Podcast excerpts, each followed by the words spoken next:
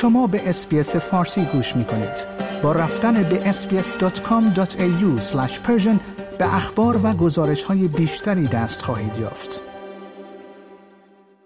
شرکت اطلسیان به عنوان رهبر در حوزه نرم افزارهای کار تیمی از امتناع کارگران از بازگشت به دفترهای کاری در دنیای پس از همهگیری کووید 19 حراسی ندارد این قول فناوری روز پنجشنبه تحقیقاتی را در یک هزار روز نخست خود به عنوان نیروی کار توزیع شده منتشر کرد تا به سایر شرکت هایی که با کارکنانی دست و پنجه نرم می کنند که می‌خواهند آزادی خود را حفظ کنند بهترین کار خود را انجام دهند و رفت آمد نکنند کمک کند. مایک کانن بروکس و اسکات فارکهار از بنیانگذاران این شرکت می‌گویند که شرط بندی آنها روی ایده تیم در هر کجا که باشد بزرگترین شرط بندی است که در 20 سال گذشته انجام دادند. آنها اگرچه اذعان کردند که همه پاسخها را نمی‌دانند. آنها تصمیم گرفتن در حین انجام کار آینده را ترسیم کنند با توجه به اینکه 92 درصد از کارمندان می‌گویند شیوه کار آنها بازدهی را بیشتر می کند.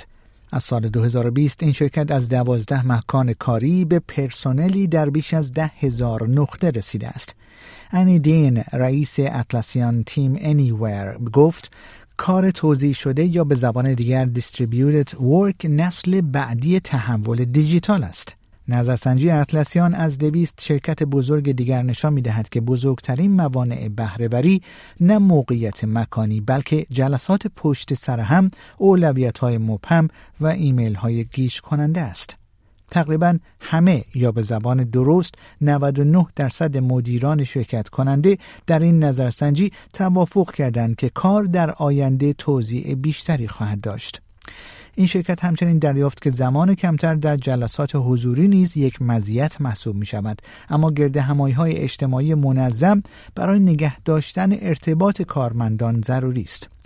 این شرکت قصد دارد حدود سه بار در سال تیم های کاری خود را شخصا گرد هم بیاورد.